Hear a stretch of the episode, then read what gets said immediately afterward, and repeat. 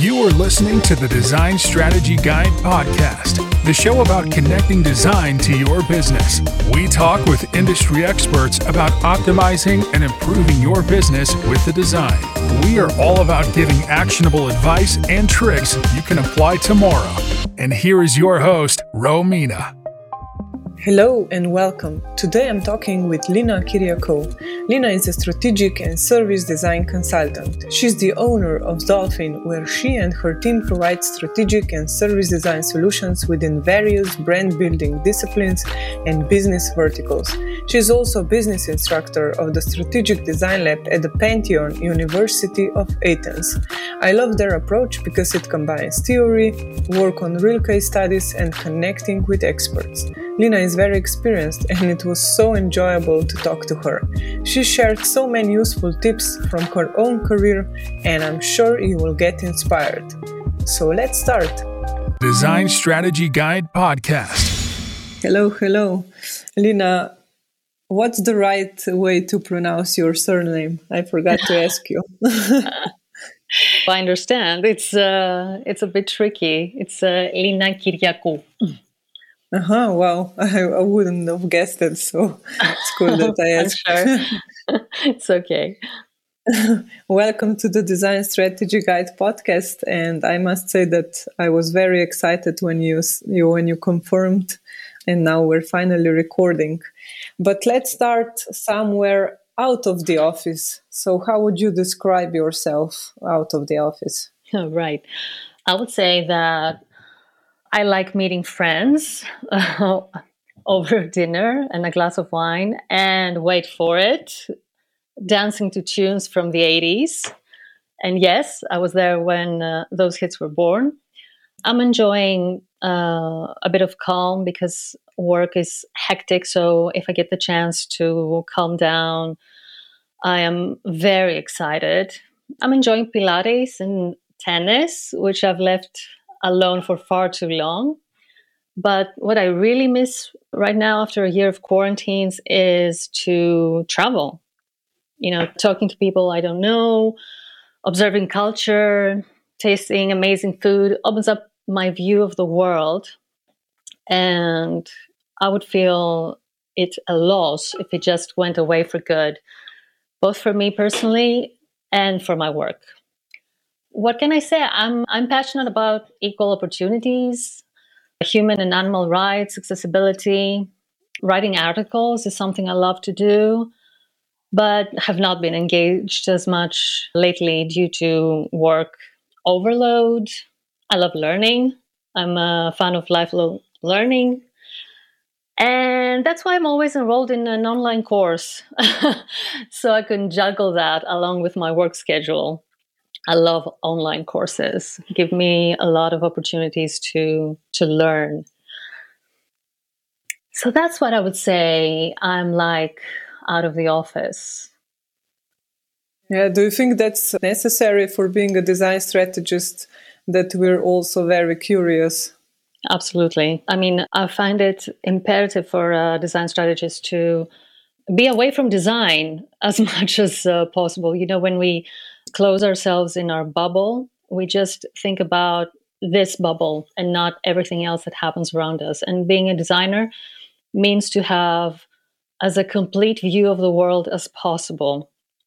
So, yes, I find it very, very important to go around, meet people, talk to um, people who are not like you, discover cultures, see what other people think and how they react all these things, all those wonderful things that we can do outside our office.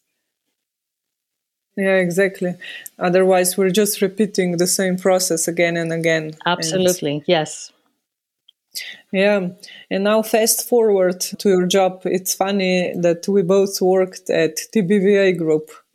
Oh, but really? I find it very interesting. yeah, in the start of my career, I also worked there as a designer.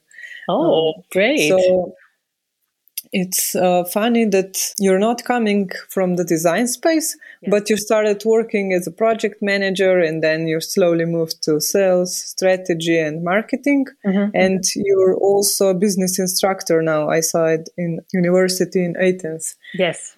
But was it hard for you to get familiar in design or was that something that in your opinion connects with strategy and of course marketing well i have to tell you that looking back i'd like to think that i have been a professional working with uh, a design and a human centered approach long before i actually heard the terms.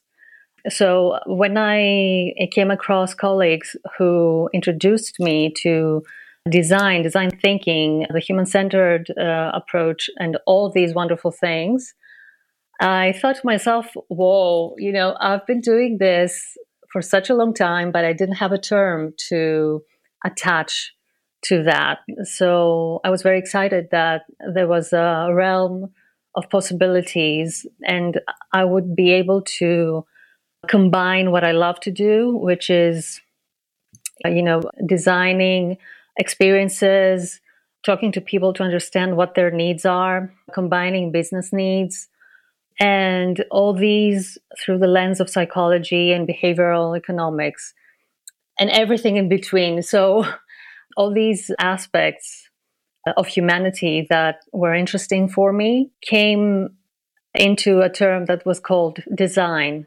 And I thought, yes, that's what I should be focusing on. And that's how I created Dolphy, and that's when the the title uh, was added to my career story. That was when I became involved in design, but you know, as a as a title. I think it was very invaluable for you that you moved from different uh, departments mm-hmm. and you got the chance to learn from the best in that department. Mm-hmm. mm-hmm. And now that you have your own business, you can apply all this knowledge. But what the design strategy actually means to you? Do you see it as a design strategy in a more visual aspect or um, designing strategies for businesses? Mm-hmm. Yes, it's funny because I've been present and have participated in long conversations about the differences between strategic design and design strategy. And of course, you know when you look through books there is a distinction. What i what i see as a design strategy is the premise and continuous process where business goals meet the design mindset and methodologies to produce solutions to tangible problems or innovate beyond the restrictions of doing things. Like we've always approached them you know we always hear about well, we've always done it that way, or I don't know, we've never tested that, we've never uh, seen how it works. So I see design strategy more like emphasizing on what design can bring to the design mindset, can bring to business goals, not so much as a visual approach. So mm. my focus is on strategy itself. I really liked your description of your company when you said uh, that we are problem solvers, mm-hmm, mm-hmm. not by instinct but by design. Yeah. And uh, this is so true because nothing happens by coincidence. And of course, you can get some quick wins by coincidence, but that's not how companies can scale.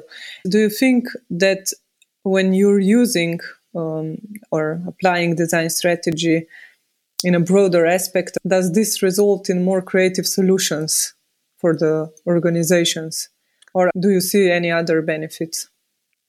Well, let's start from strategy itself. I mean, without strategy, there are only random wins, as you said, if any, or quick wins.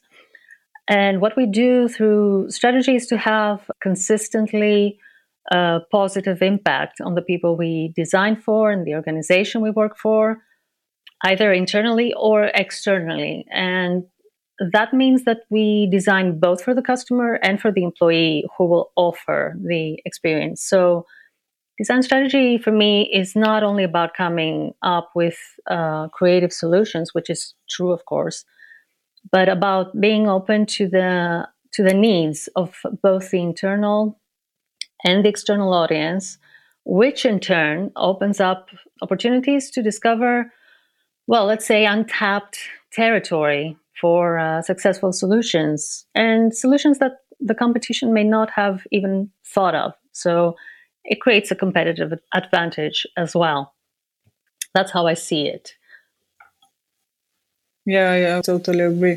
But what do you think it's uh, the most important part when company decides for employing a design strategist or let's say that you get a new project somebody approaches you and now they want to get like next level with their company and they don't know a lot about design strategy. How would you uh, tackle this problem and of course explain them what they will get in return? Well this is a this is a long conversation always. Yes. Because well the clients I have uh, talked to and our team has talked to often go to the uh, solution. I mean, the, the tangible solution. What are you going to bring me? Is it going to be an app? Is it going to be a website? Is it going to be a new service that I can offer? And it's always a struggle to describe how you will end up to this solution if this is the solution. And many clients have trouble understanding that the the final outcome, the uh, the tangible outcome, as they say it, is not clear from the beginning. And so we try to to show them a clear pathway of how to achieve the goals that we set together, which includes a solid plan to test the design solution solutions and a shared can- canvas of metrics that will prove the effectiveness and efficiency of our actions. Be- because you know when you get into a project everybody may have their own view of uh, what they need to have accomplished by the end of it. So everybody has uh, a goal in their minds. Uh, if it's not set forward you're set for trouble And so, what we make sure in the beginning is to set the goals and objectives and see how we are going to get there, how we are going to test the solutions, and how we will know that we have succeeded or not. And that's how we try to to set a, a strategy. This is very, very, very hard in a pitching process, but we try. yeah, I also think that it's very important that the team that wants to work with you that uh, you have mutual trust because right. you're going through a process that's full of change, mm-hmm. especially if you're using design sprints or any kind of agile work. And they have to trust the process, you know. And like you said, the end is never the same as exactly. the plan. Exactly. Yes.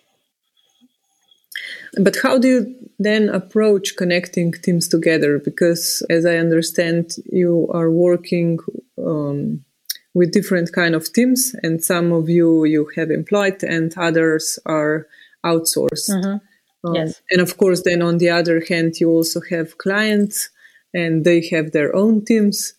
How do you tackle this um, challenge? Well, the trick we've found is uh, to not separate them at all. You know, we try to blend the teams.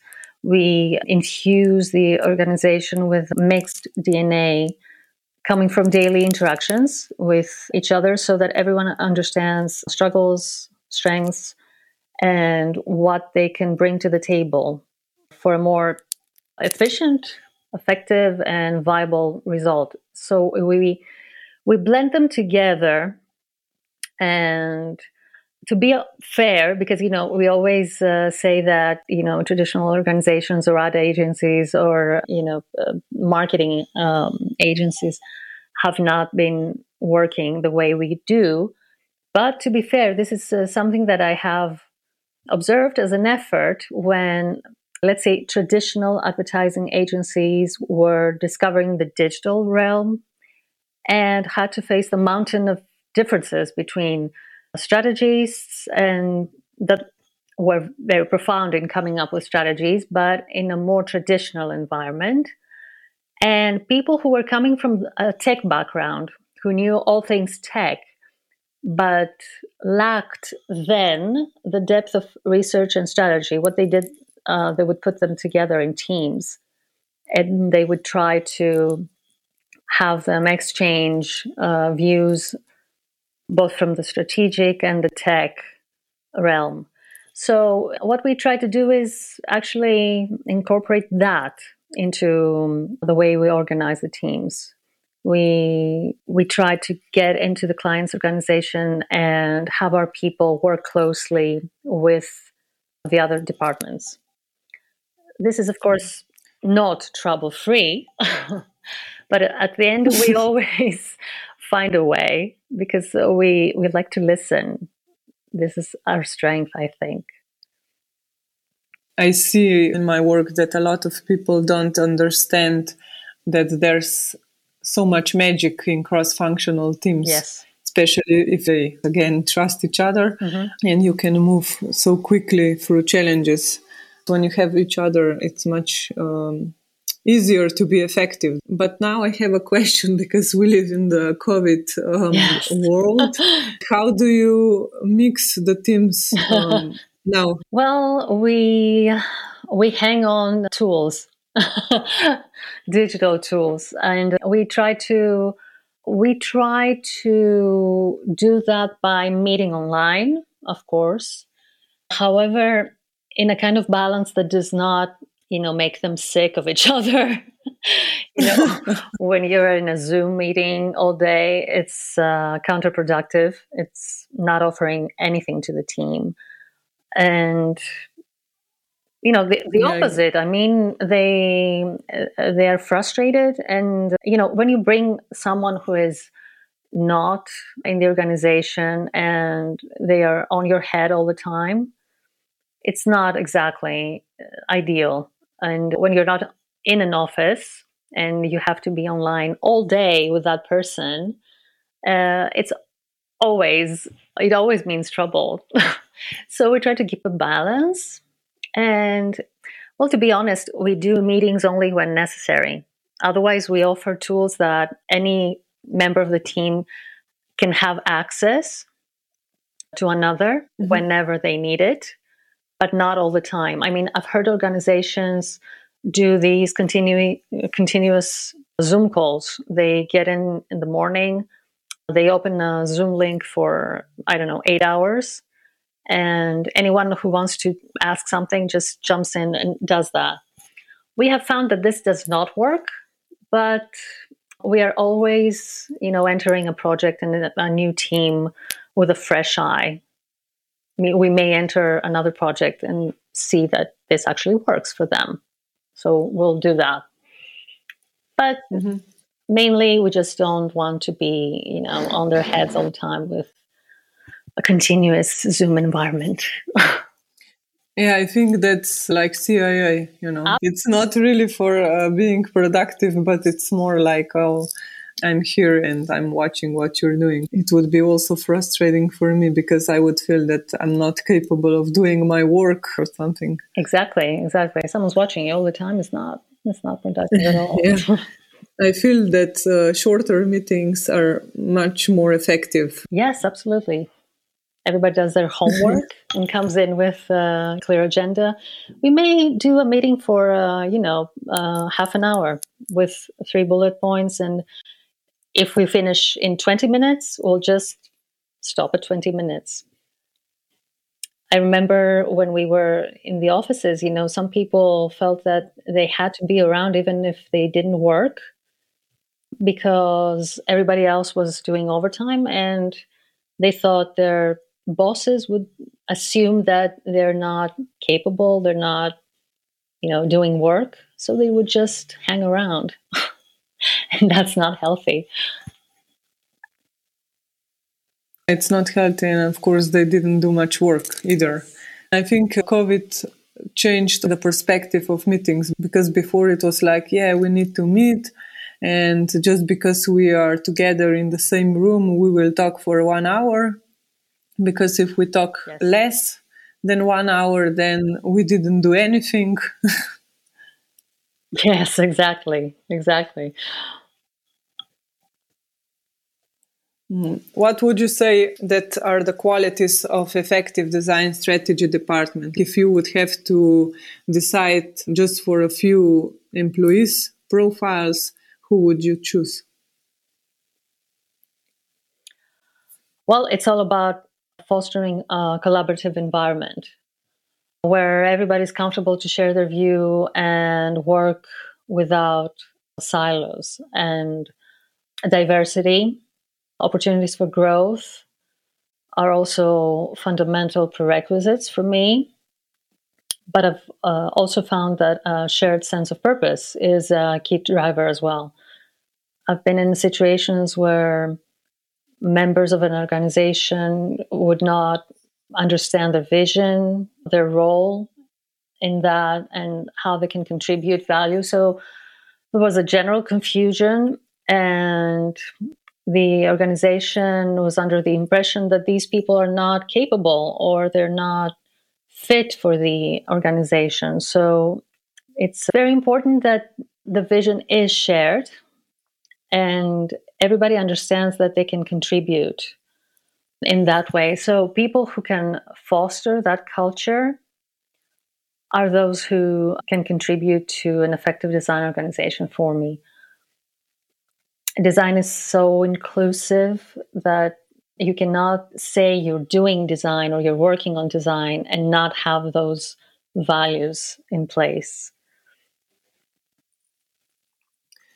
Yeah, exactly. If you don't believe in something, it's very hard to do so. If you believe in mm-hmm. healthy life, you cannot work for, let's say, a cigarette company and be totally in and focused on goals. I can't yes, imagine yes. doing that. Yes, it's like uh, playing theater. I mean, it's playing a role uh, that is not you.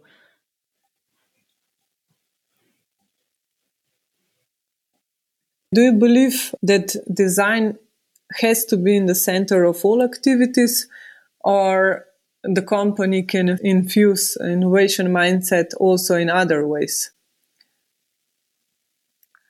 Well, like I said, design is a mindset for me. And the way that an organization works reflects on this mindset. For me, yes, it is important to have uh, design as a, a centerpiece in uh, your organization. But still, it's not a team, a dedicated team that can do that. I feel that organizations can infuse, like you said, design in different aspects. I mean, in financials, even, which is, you know, usually the department that we think is more rigid and cannot really work with that mentality. I actually had the opportunity to participate in a workshop the other day and it was talking about prototyping with numbers, which was a notion I had never heard of before, but was very interesting. So, aspects of design can very well be implemented in every aspect of an organization, except for the dedicated design team, in my view, of course. Yeah, exactly. It's important, like we said in the beginning, that if you know what's your goal, and you're striving to go there, even if you change your path, that you use design and then, of course, different workshop techniques and different design processes to get there. And then on the way, you will innovate because you will have to find a lot of different ways to come there. Yes, exactly. Because innovation is not only about coming up with uh, something that's never been done before. It's it's also about combining existing solutions, but in a different way.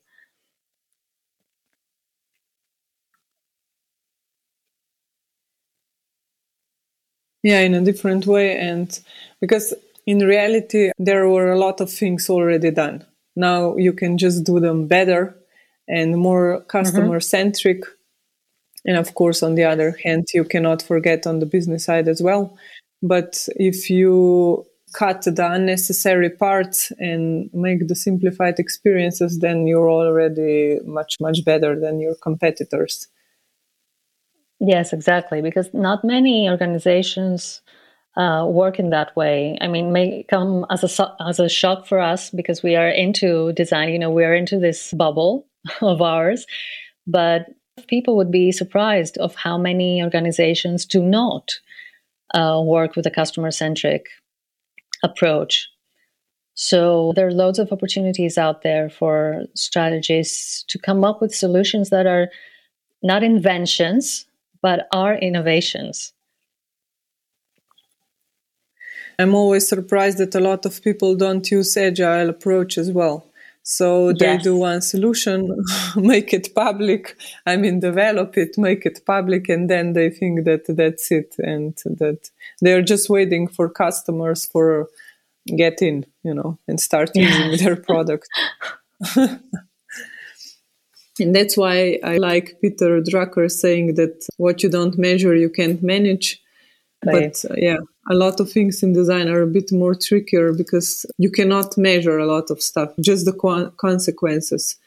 So, do you think that as we scale our design maturity as an organization, that we should also implement design metrics? And what would you say that are your go-to metrics, or what are the most um, important metrics that you would choose?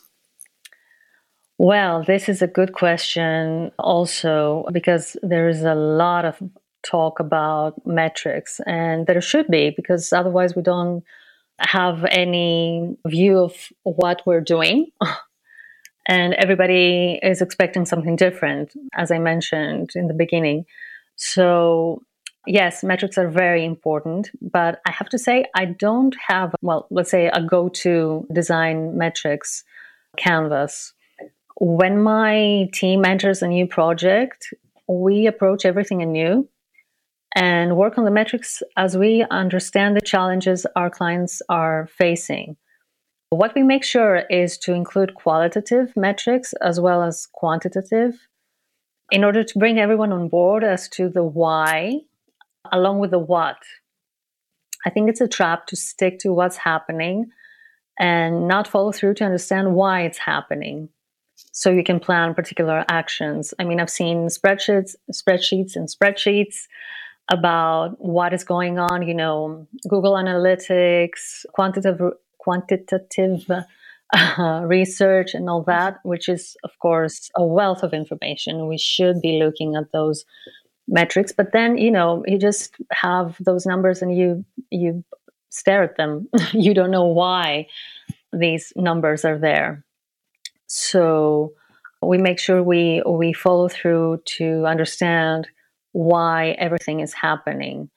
So a road we always make sure to pursue is understand the business needs, apart from those of the people we design our solutions for, and include the metrics that will speak to the hearts and the spreadsheets of the management.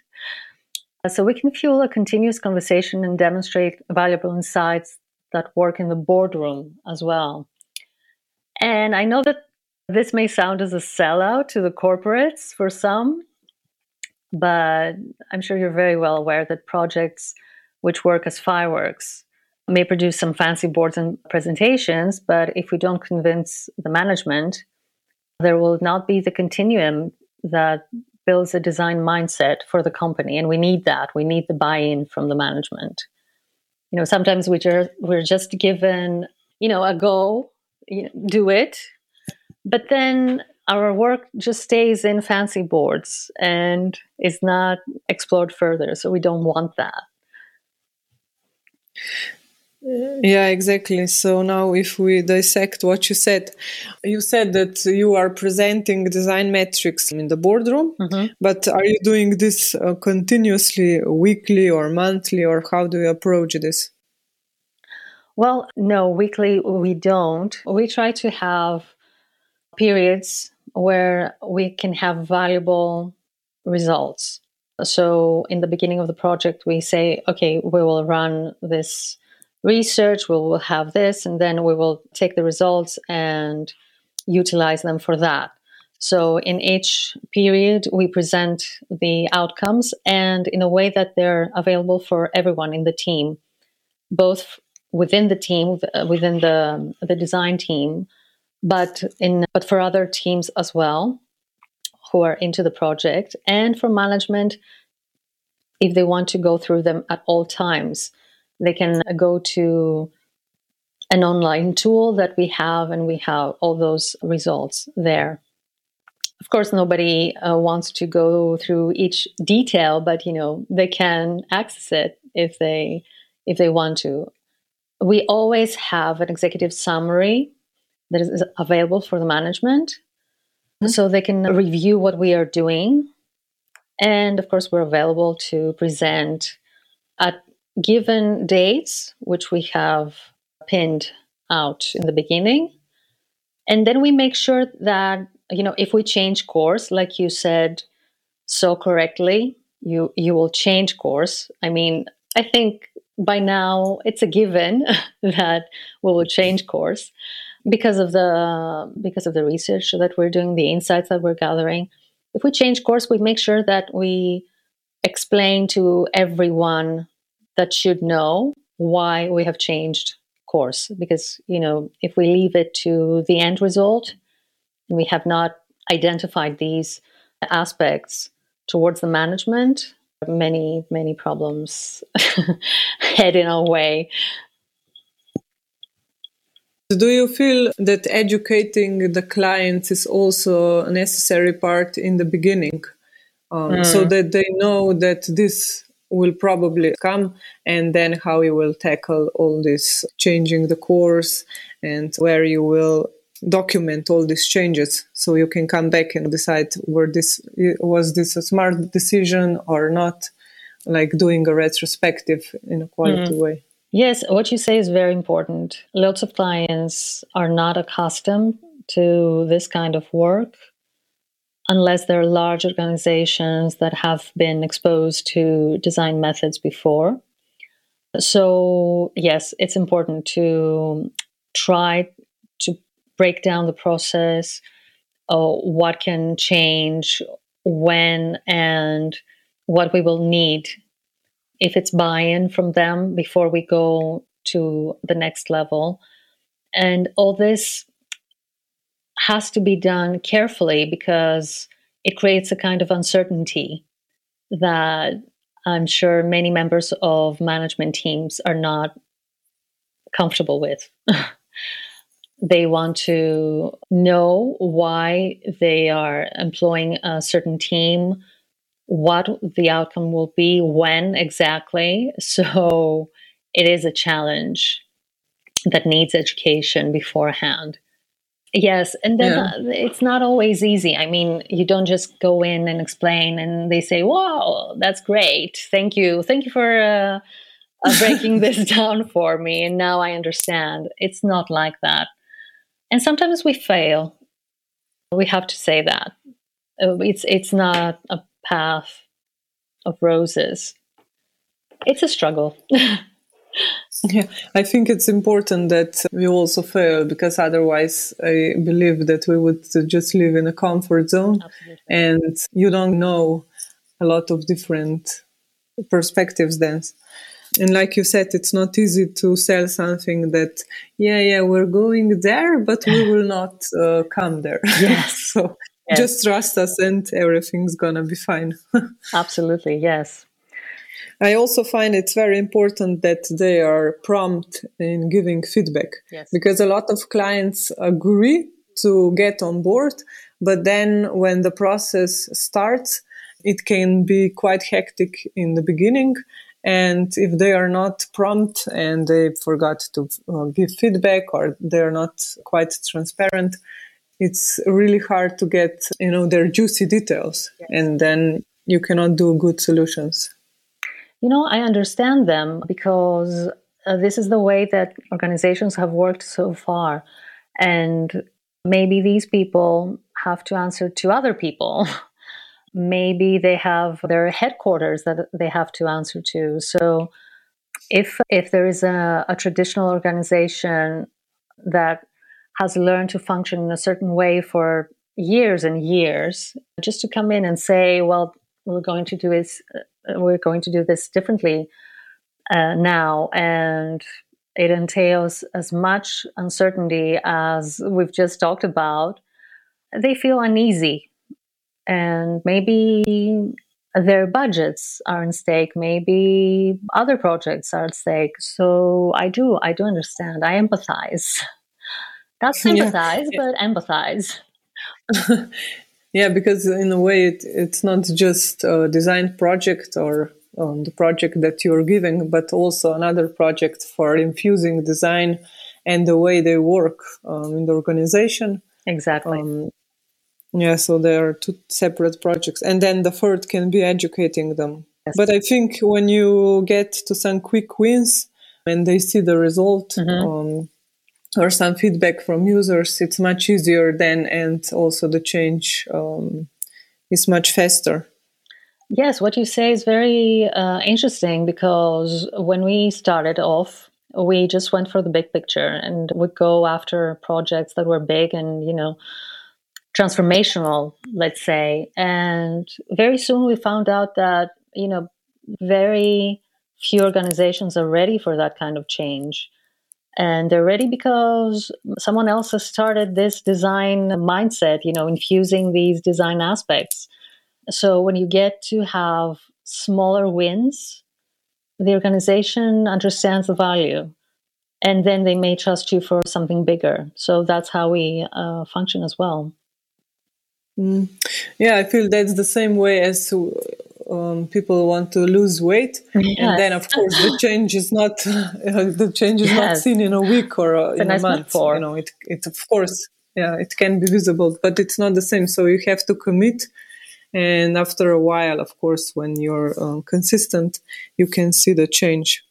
And that's why I think it's very important. You mentioned before that you cannot share the design metrics immediately mm-hmm. and weekly or monthly.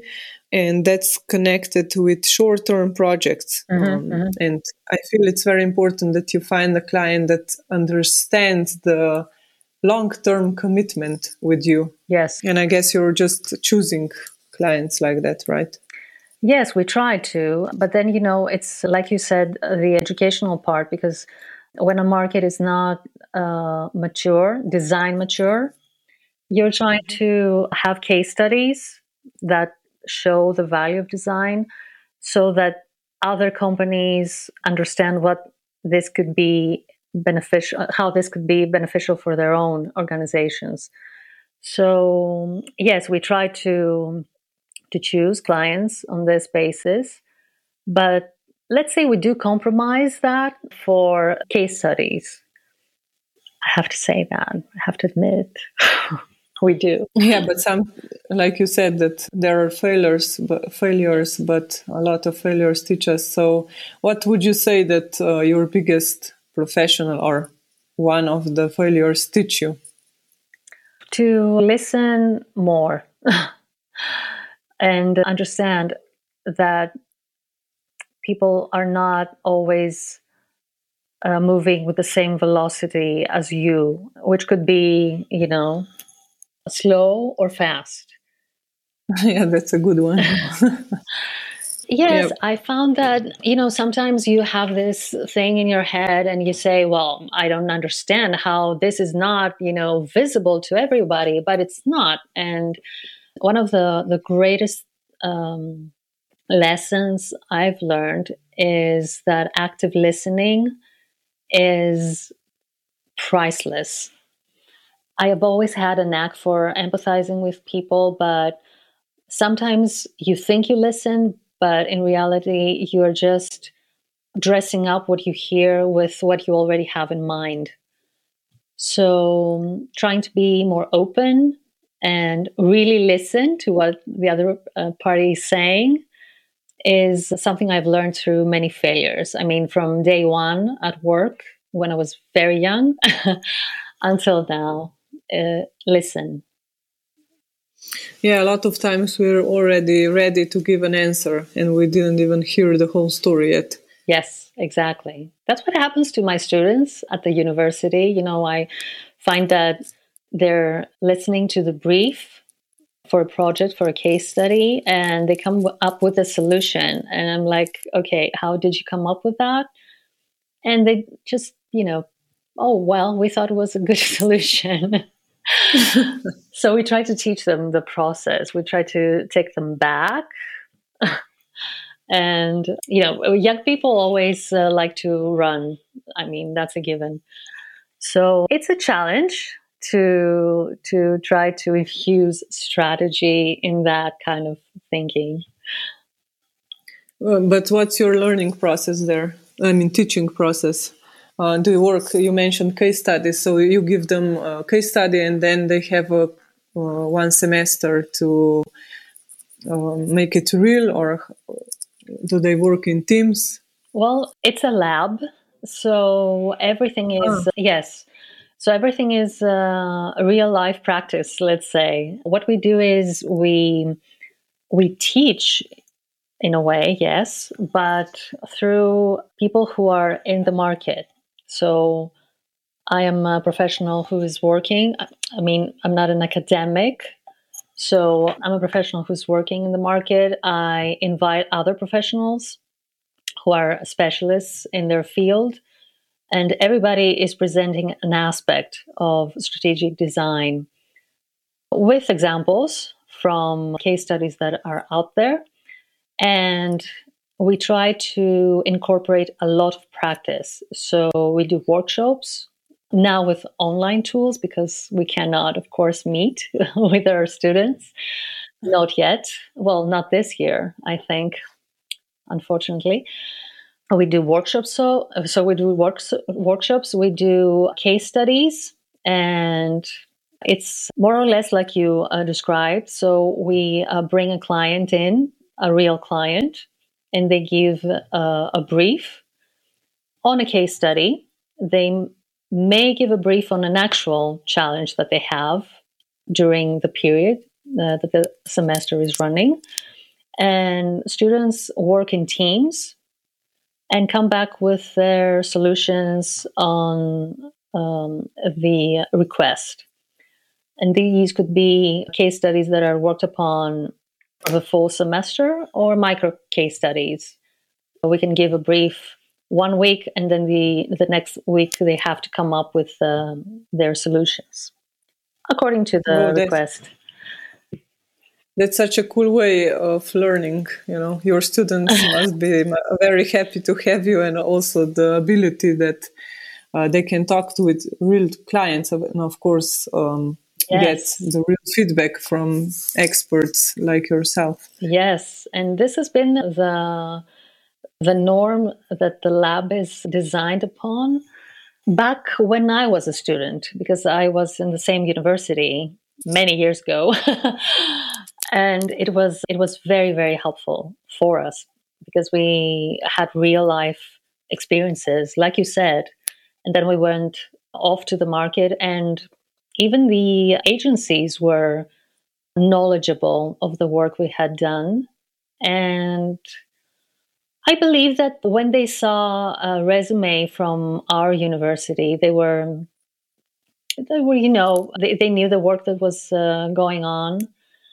And they had an idea of a person who could actually get to work a bit faster, maybe, than any other junior executive. Yeah, much faster. But is this school international or is it in Greek language? I mean, I'm, I'm just asking because this is not very common that university is so future mm-hmm. uh, oriented, like that they combine the learning uh, real experiences and of course having the ability that professors can invite the experts. Yes yes. Usually it's just academics uh, that teach theory and rarely invite experts. Yes that's true.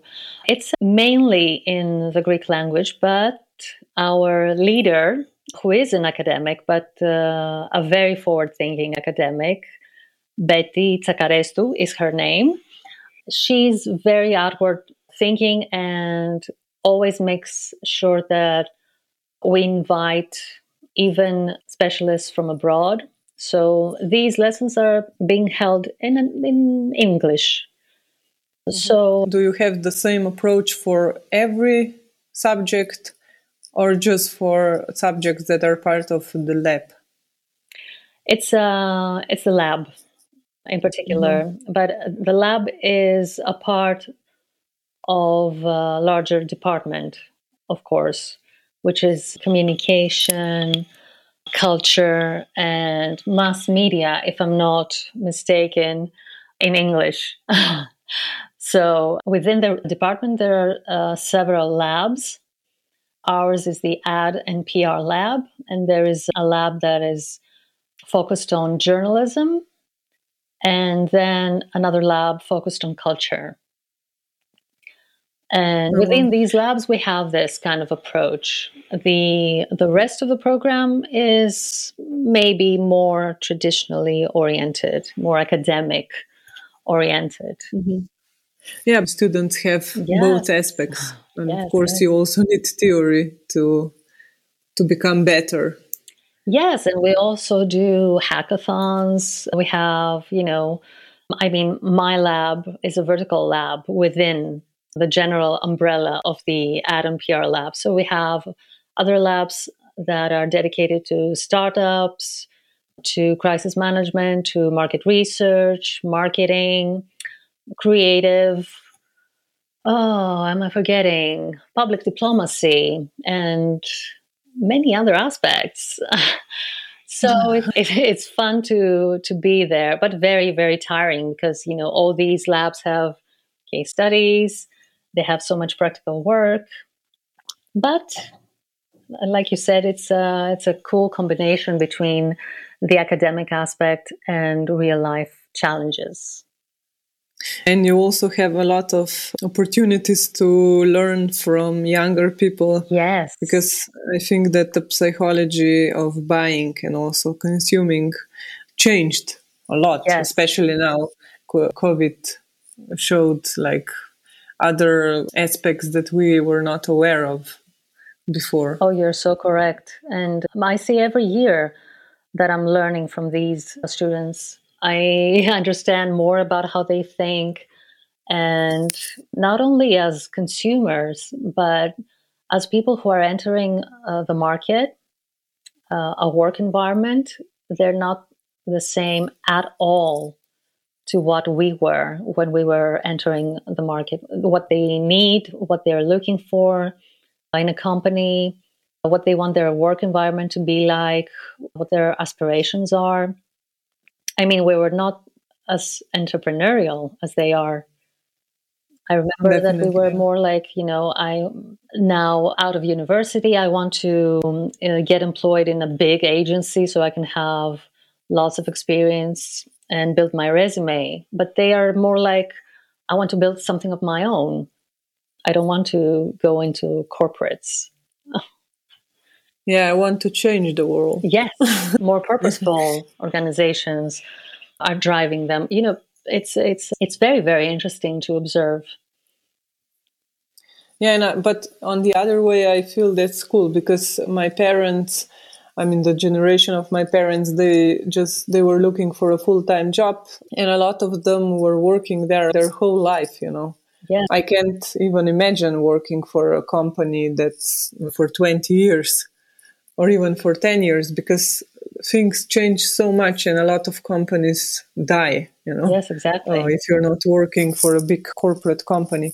And on the other way, you know, also if you work in a smaller company, you get a lot of chance to learn and actually have impact on what you do because if you're working for let's say google you're probably working on some smaller yes. um, feature yes you know? yes and, i mean it's cool for people that love that but younger generations want to have impact so the larger picture correct absolutely but what is the most common rookie mistake you see in your field of work, or also as a professor, as someone that gives a lot of lectures in the lab? Well, a rookie mistake, I would say, is drowning into methodologies, going through what you read in a book without the strategic thought behind it, having a fixed playbook and trying to force it no matter the challenge. I mean, I see I see some people who are graduating from design schools, which was not, you know, something that we had the option to do when I was studying at the university. And they have all the methodologies, they know exactly, you know, what design thinking is, how they can implement it and all that, but they get fixated with methodologies and they sometimes do not have the flexibility to understand the challenge and see, well, actively listen to what the, the project is about.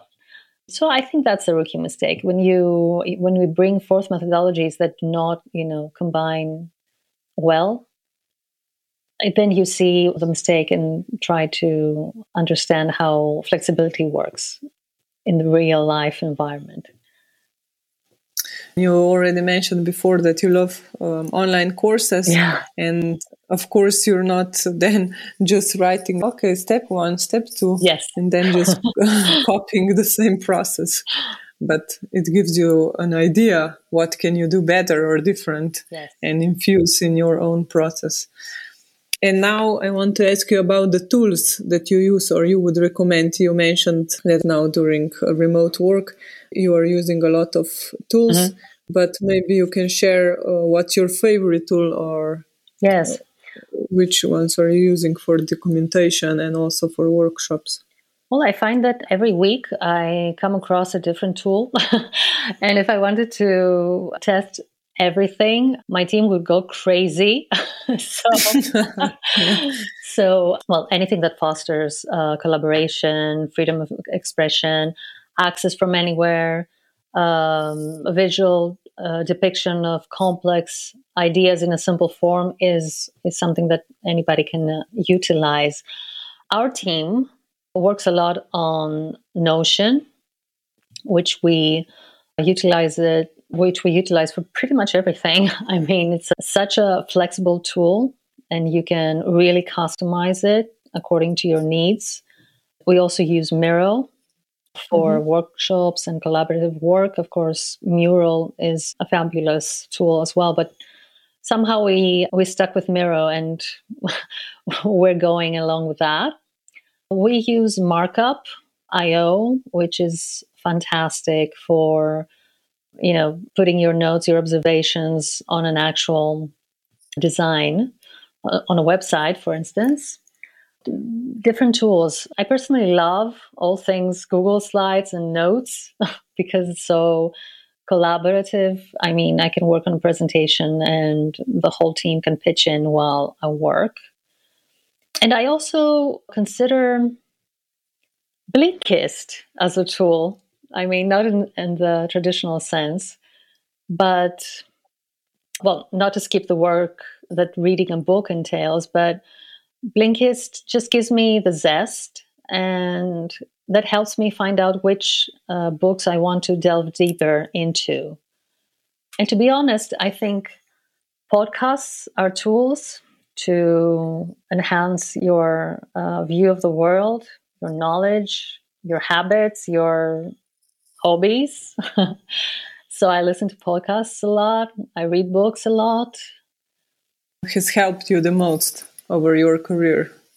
Which one would you feature? uh, a book or a podcast? Uh, you can tell us about podcast and also a book. well, on podcasts, I find 2Bobs very useful because they're very strong on business uh, strategy. It's uh, a podcast by David C. Baker and Blair Enns. And they, I, I, it's, it's something that I cannot really express. I mean, it's like they know what my thoughts are and what my struggles are, and they just throw out a, a podcast episode on those. they did the research. yes, obviously, because they're consult- consultants themselves. How you built this from Guy Raz is also yeah, very useful. One, yeah. Yes. And not on the, the, very professional side, but you know, on psychology, behavior, and leadership. I love to listen to Brene Brown, Dare to Lead. She's fantastic. I've read a lot of her work and I follow her on social media. so I like everything Brene Brown. As in books, well, there are lots of books that concentrate on methodologies, like I said.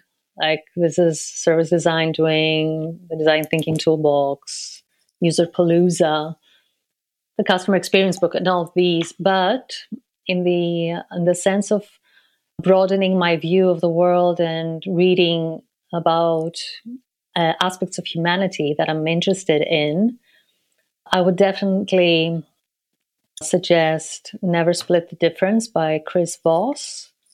Think Like a Rocket Scientist by Ozan Varol.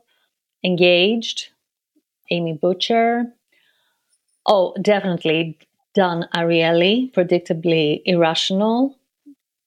And ah, I would say The Power of Habit which is something I've struggled a lot in my life. You know, my habits, my procrastination, my need to stay up late and not wake up very early. You know, I read all about the, these uh, people who get up at five in the morning, and I'm like, oh my God, how do you do that? it's a lie. It's a lie. I hope so. it's a world conspiracy. I hope. Well, I can stay up until five o'clock, but not wake up on five o'clock. Maybe you're just a night owl. Yes, you know, definitely a night owl. I'm totally uh, different. You know? oh, okay. I like to get up uh, early in the morning, but lately my son is get up in 4:30. So Ooh. I'm like, oh my god, this is so crazy. oh, this is crazy. yeah, I'm not so early, but around six, it's okay. Okay. Well, you have to give me tips. I don't know what to do. I've struggled with that for decades now but I don't think that's a habit, you know. I think that some people are just born being like early birds, and some of you want to be um, up like during the night. I don't. Be, I think yes. it's not possible to change the nature of you. You know. You know, that suits maybe. me, Romina. Thank you very much. I mean, I can say that to everybody who's complaining. I mean, why can't you get up earlier? That's yeah, because I, I, I also have. I worked in advertising, you know. no, but I also have a friend that loves to sleep, mm. and she also tried a lot of stuff to get up early, and she was not really successful because. And then in the end, she just said, "Yeah, no, I'm like that. I, I like to sleep, and I need a lot of sleep, and that's it." well, good for her. I'm a fan. yeah. no, I really um, admire you people. I mean, congratulations. You're much better than me. no, no, it's not a competition. but would you say that after reading the book, like The Power of Habits, yes. that things are different or you leveled up your readiness to get up early? Well, I wouldn't say that the book changed the way I sleep. I mean, how I wake up and everything. But I uh, truly understood why I'm doing some things and how I can change them. So now I'm in the process of, you know, activating, let's say, the knowledge that I gained. now my procrastination hits. Uh, there are some things that give me a hard time, and I've observed that these are the things that I don't want to do. So I procrastinate.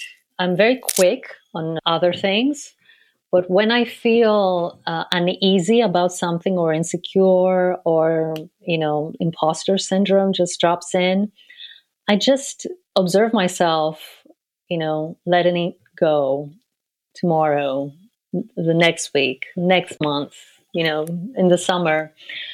I just push it further. Don't want to deal with it. But you know, there comes a time when, as deadlines work, you cannot push it further and you just have to deal with it. It's called yeah, adulthood. it's called life. Yeah, it's called life. but sometimes we're not ready to make a step forward.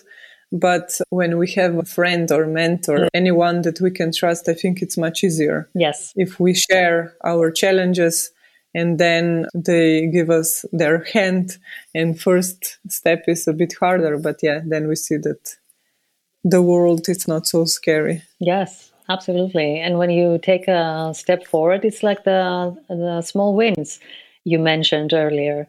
When you just uh, one step and see that it's not as intimidating as you thought it was, then the velocity hits. when we synchronize with that new person or challenge, it gets easier and easier. And it's the same in the process of design and management and leadership. Yes, um, absolutely. Yes. Well, small results lead to uh, bigger steps. That's true always. Yeah. And we've come to the end, and I'm very grateful that you took time and joined the episode, the new episode of Design Strategy podcast. And I'm sure that listeners would will love um, what you shared. Romina, thank you so much. It was an absolute pleasure talking to you. Just one quick question. Where can people find you? I will also add your links, but you can tell us what's your preferred way of reaching out to you. Anyone who's interested in talking, they can find me on LinkedIn. Lina Kyriakou, this uh, strange name. and I will share the link. yes. and of course, my email, which is also a bit difficult. So maybe, maybe, yes. I'm sorry. the audio version is not very easy for the listener. no, it's important that we link, um, and I'm sure that you will get some questions. Oh, we'd be delighted to answer them. okay, thank you, Lina. Thank Bye-bye. you so much, Romina. Great to speak to you and keep it in touch. Design Strategy Guide Podcast. Thank you so much for listening. If you want to learn more, visit designstrategy.guide.